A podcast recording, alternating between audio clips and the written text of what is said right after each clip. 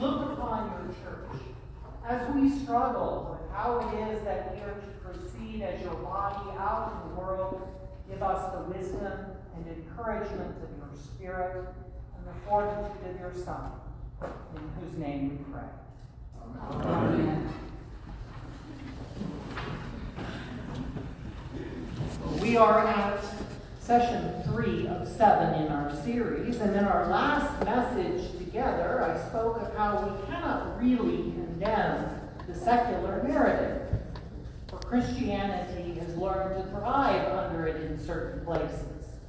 But we are not, however, afforded the privileges of a Christian empire, such as that which caused Anglicanism to grow for centuries. Now we must become subversives, which leads us to today's topic. How do we become the guerrilla fighters on the ground instead of hoping and voting for some sort of reestablishment of Christian empire?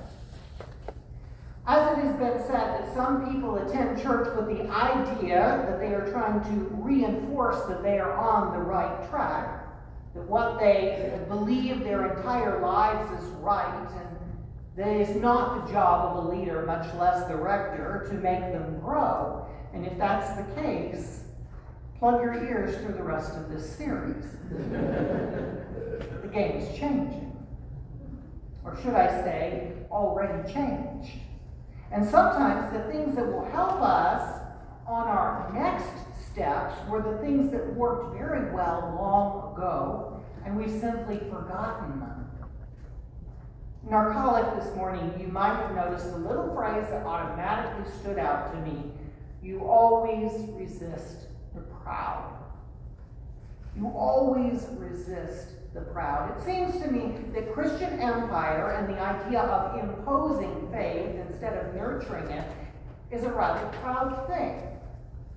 At no point was America, get this, ever a Christian nation. We had no state church.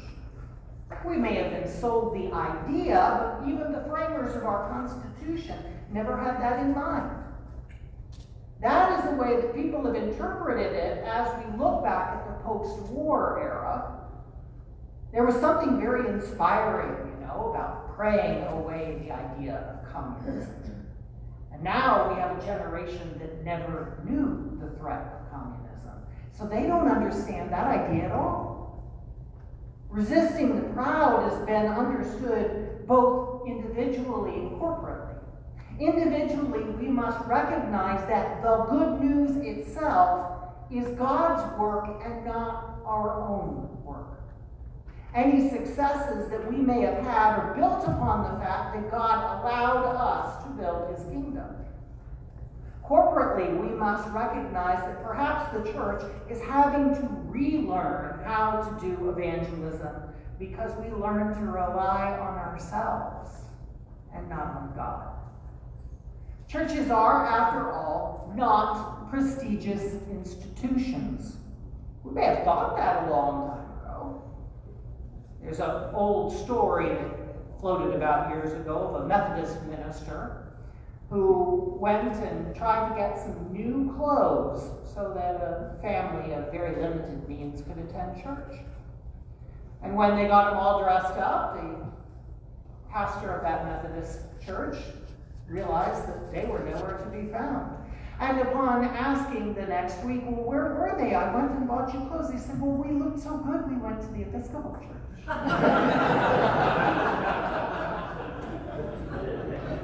you see, we may have thought that way so long ago, but no one gets any lift in their social standing by joining a church, except as our financial documents say on the very bottom, except for intangible religious benefits. So there's nothing to be prideful about. It becomes a little easier to look at spreading the good news as a subversive activity, and we are the guerrilla warriors on the ground. First, let us look at how we are to recruit for the army. Our principal strategy and our principal armament is the same something so, so incredibly rare in the society in which we live. It's love. Think about how incredibly countercultural that is in today's world. In the American meritocracy, everybody has to earn everything. It's done in the business and boardrooms of life and even in the universities. But the good news of the kingdom, our principal armament is unmerited in honor and love. St. Paul reflects on this in our epistle lesson. Owe no one anything except to love one another. The one who loves has fulfilled, past tense, fulfilled the law. Looking around us, we can see all kinds of things that can be undone with a generous application of love family strife, racism, poverty. The list goes on and on. Each one of these social ills has its remedy in love. Part of the proclamation of the kingdom has to be more of what is here and now than the eternal life part. What good is that to a person who is starving or someone who has no home? How can we, as guerrillas on the ground, go in and change the present fallen system? Only with love.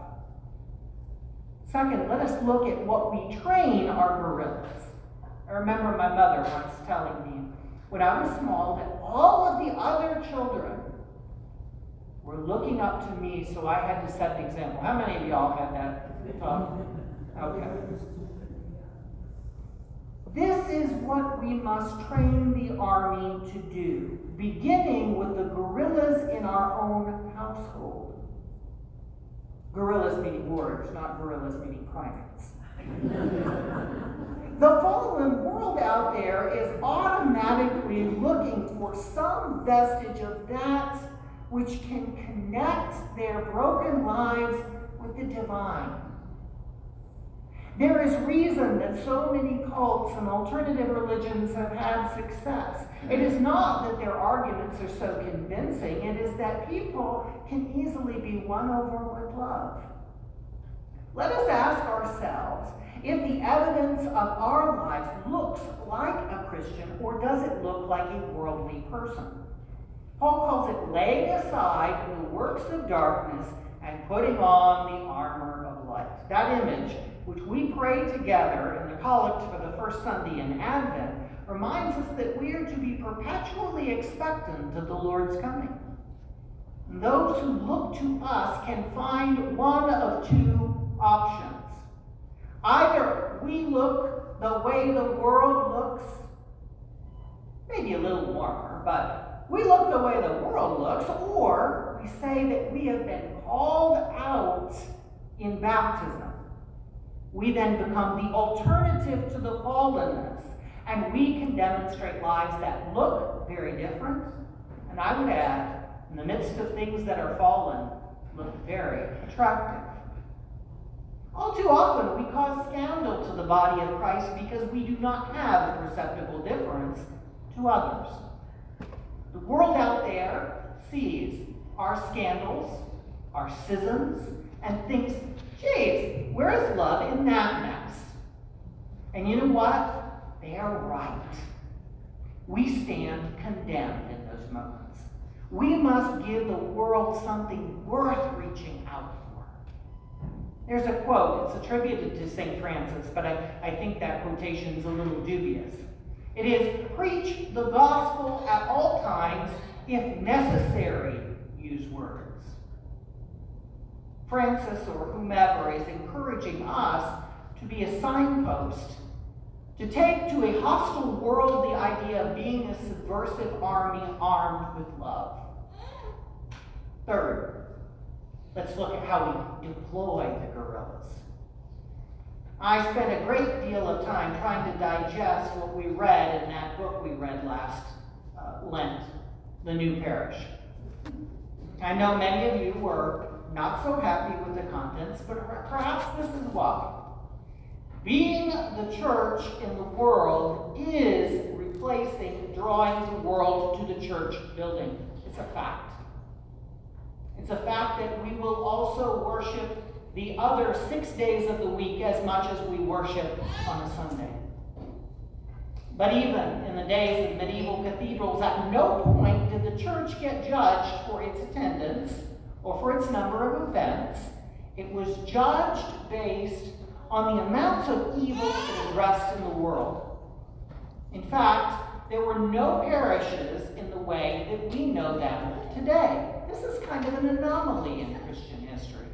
A parish was a geographical area, just as we might say then that St. Paul's Parish is the church building organization that services the entire Yuma, Yuma Parish County. In those days, minster churches or cathedral churches were the place where priests, deacons, and religious were deployed to work out in the world as subversives armed with this message of love. In a world that knew poverty and disease, sure, people came to liturgy as at the minsters and at the cathedrals, but the focus was not on making church members. That was an idea actually rather unknown in the scriptures. The focus was making disciples. Imagine how countercultural that is. Something we often forget is our third goal, right behind loving God and loving our neighbor, is what? Making disciples. You, my beloved, are charged to be subversive guerrillas on the ground. You bear a message of love. So honor God in your speech and conduct so that people will want to know who you are and who you serve because you cannot be confused with the brokenness of this world. When I was in seminary, we called it, as John Keble did, living as patterns of holiness, simplicity, and self denial. We are deploying to change the world with the objective that we can change this fallenness around us, beginning here, but not ending. So next week, we begin to look at our proclamation of the good news. What we are proclaiming, ask yourself, escape or reconciliation? Amen.